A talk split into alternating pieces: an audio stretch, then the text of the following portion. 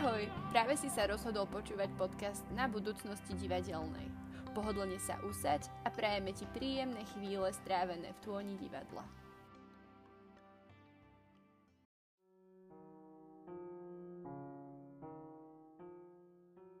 Ahojte, tu je Maťa a vítam vás zas a raz pri novom podcaste. Dnes sa spoločne zamyslíme nad rozpoltenosťou a gigantickou problematikou najväčšej či najobávanejšej tragédie vôbec a teda budeme sa rozprávať o Hamletovi. Ak ste však nepočuli môj predchádzajúci podcast zameraný na život a tvorbu Williama Shakespearea, je možné, že vám budú unikať dôležité detailíky a presne preto je mojou skromnou radou, aby ste sa predom informovali o Vilkovi a jeho živote a následne sa vrátili k Hamletovi. Dnes to však nie som na to, aby som vám dala jasné odpovede na otázky, keďže interpretácia ako taká je neodlučiteľne podmienená osobnosťou človeka či jeho skúsenosťami a práve preto vás prosím, berte moje názory s nadhľadom, pretože je viac než pravdepodobné, že sa nikdy všetci na 100% nezhodneme na rovnakom východisku.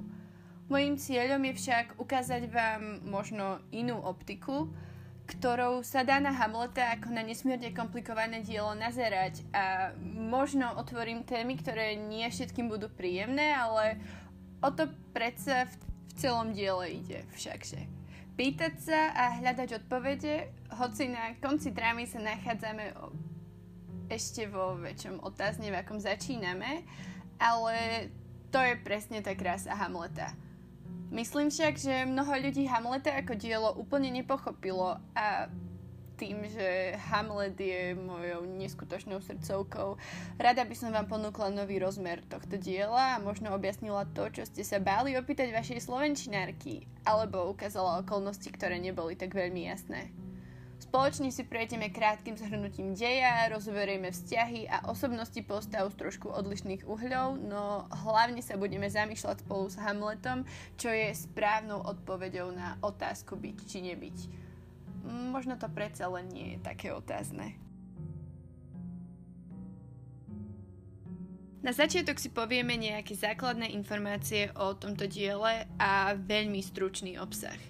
Nechcem sa však natoľko zaoberať dejom, skôr len vypichnem dôležité body, ktoré sú podľa mňa potrebné pre následnú orientáciu keďže celková hra je nesmierne komplikovaná a keby sa naozaj snažím rozoberať samostatne každý jeden aspekt a každú jednu dejovú líniu, bolo by to na oveľa viac ako na jeden podcast.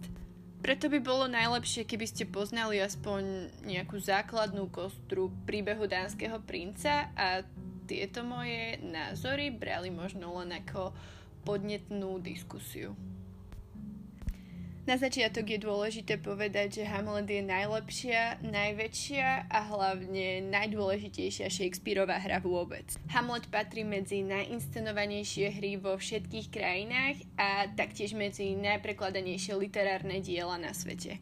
Okrem toho je aj považovaný za akúsi nesmiernu skúšku pre vyspelosť herca, najmä pre scénu alebo teda monológ Hamleta o zmysle života, a celkovo smrti, ktorému sa samozrejme budeme neskôr venovať.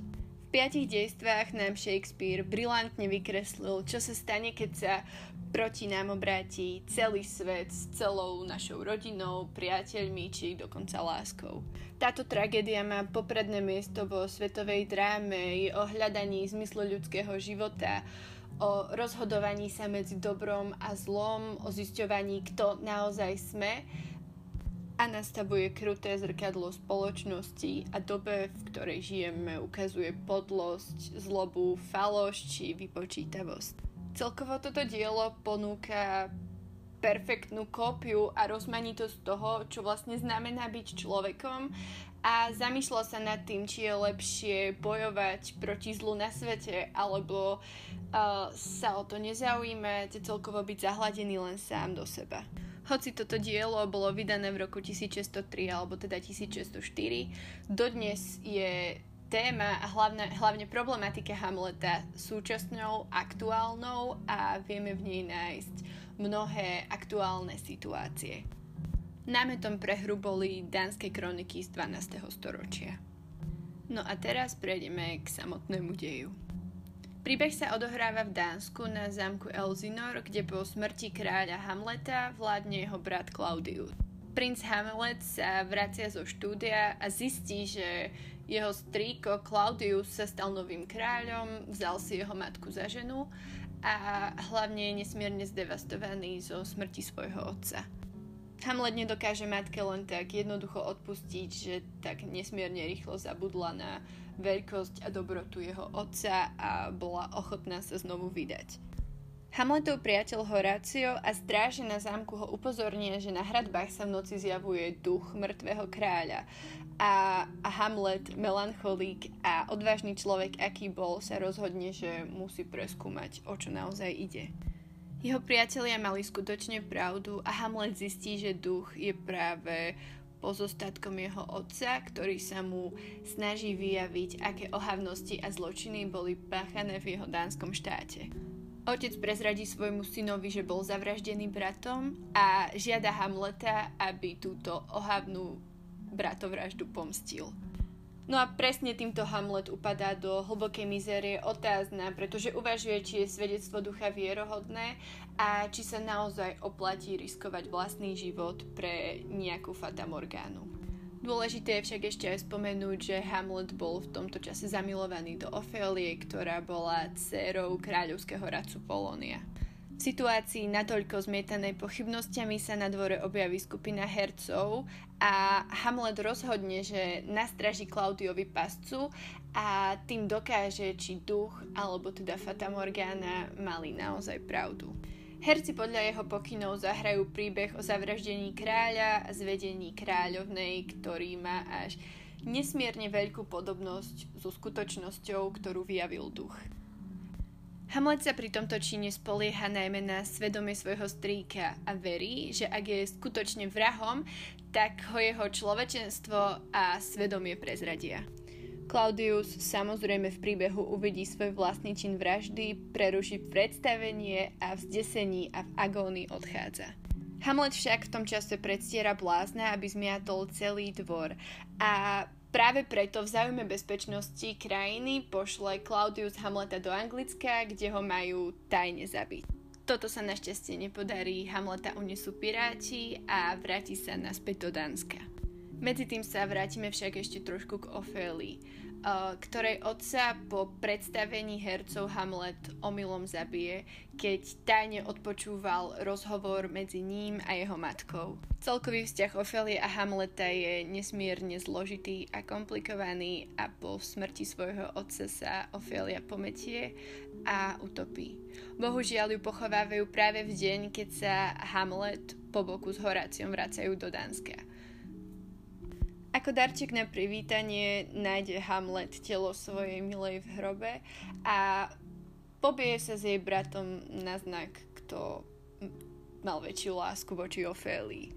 Keďže prvý spôsob, ako odstrániť Hamleta Klaudiovi nevyšiel, chce ho dať opäť zabiť, no tentokrát pritom využije Laerta, brata Ofélie. Laertes vyzve Hamleta na súboj, pričom má otrávený meč, ktorého jedno jediné bodnutie zabije človeka. Okrem toho Claudius myslel na všetko a pripravil pre Hamleta pohár s vínom, ktorý bol otrávený. V súboji Laertes Hamleta bodne, ale potom si nechťac vymenia zbranie a Hamlet zasiahne Laert. Ako sa hovorí, kto jamu kope, sám do nej padá. Aby toho ešte nebolo málo, kráľovna Gertruda nevedomky vypije otrávené víno, keď sa snažila pripiť na jej víťaza syna. Smrťou zmámený Laertes prizná, o čo naozaj išlo a prizná, že hlavným vinníkom všetkých smrtí je kráľ a toho Hamlet tesne pred smrťou ešte zabije. Hamlet umiera v náručí svojho najlepšieho priateľa Horácia, ktorý sa taktiež chcel zabiť, no umierajúci Hamlet ho ešte presvedčil, aby naďalej žil a mohol rozpovedať jeho príbeh plný krutosti a lásky. Keď sa nad tým zamyslíme už len teraz, ako veľmi extra je celá tragédia, keď hlavnú postavu unesú piráti a v finále to nikto nerieši. Myslím, že toto je však dostatok informácií k deju a Teraz sa poďme presunúť na konkrétne vzťahy či postavy. motívov či situácií, ktoré ovplyvnili konania postav je tak nesmierne mnoho, že o tom by sa dalo napísať samostatnú a ďalšiu knihu. No čo si ja osobne myslím a čo veľmi silne vnímam je zás a raz ten psychologický podtón a fakt, že ani jedna postava nebola úplne psychicky v bode nirvány alebo nenašla svoju oázu v strede púšte. Na jednu stranu to odzrkadluje skutočnú hnilosť dánskeho štátu, no na druhú stranu nám ukazuje dôležitosť čistých rodinných vzťahov alebo teda potrebu mať rodinné vzťahy v harmónii a čisté. Pojem šialenec, blázon či pometenec sa v Hamletovi vyskytuje niekoľkokrát a v rôznych interpretáciách či v rôznych štýloch. Hral Hamlet naozaj blázna alebo len sám trpel bipolárnou poruchou či depresiami? Rovnako, aká nesmierna náhodička zapričinila to, že Ophelia sa zbláznila? Žiadna postava v Hamletovi nie je jednoduchá. Každá má za sebou veľmi zložitú minulosť a naozaj náročne sa sledujú jej nasledujúce kroky a je vyslovene náročné povedať, či máme nejakú čisto kladnú alebo čisto zápornú postavu. Napríklad pekným a myslím, že veľmi vhodným porovnaním na toto je tu postava ducha alebo postava Hamletovho otca a Hamletov strýko. Bol naozaj Hamletov strýko alebo teda nový kráľ zlá postava, Pozrieme sa na to z tohto pohľadu. Celý život bol druhorodeným synom. Miloval manželku svojho brata, túžil byť kráľom. Áno, zabil svojho brata a potom si zobral jeho manželku a stal sa kráľom. Áno, o tom sa nejdeme baviť. Je to ohavné, je to bratovražda. Ale zamýšľal sa niekto niekedy nad tým, že do veľkej časti bolo všetko zas a raz podmienené zlou minulosťou alebo teda, alebo teda niečím zhnitým v tomto štáte Dánskom. A na druhú stranu duch, údajne veľmi milujúci Hamletov otec. Veľmi dobre vedel, aký je jeho syn. Vedel, že je melancholik, že všetko spochybňuje, že sa nad všetkým zamýšľa. Urobil by skutočne milujúci otec to, čo spravil duch?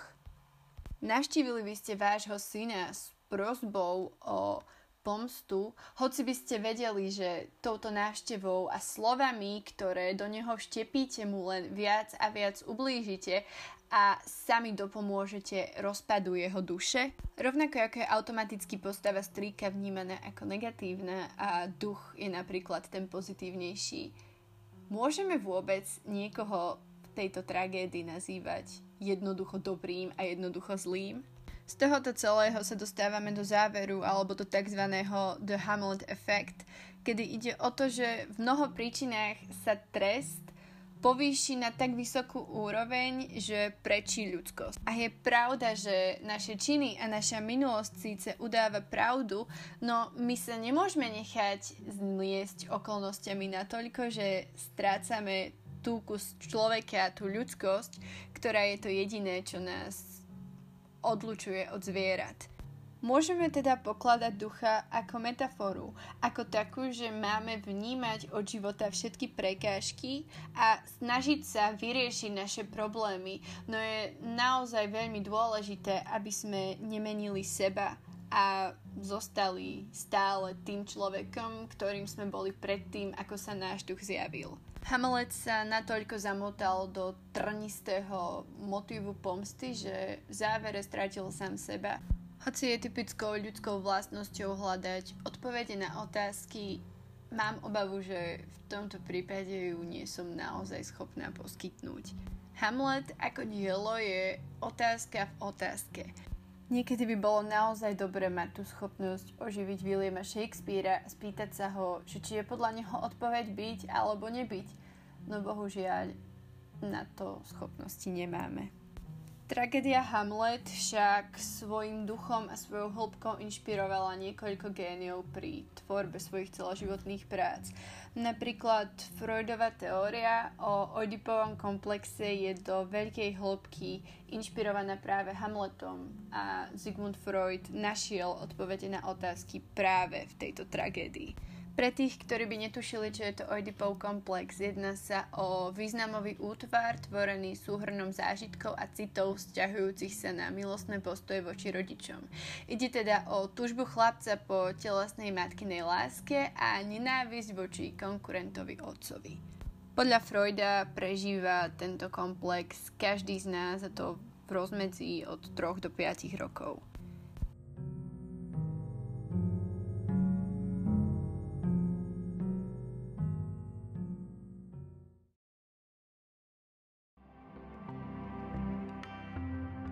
Práve si dopočúval prvú časť podcastu o Hamletovi.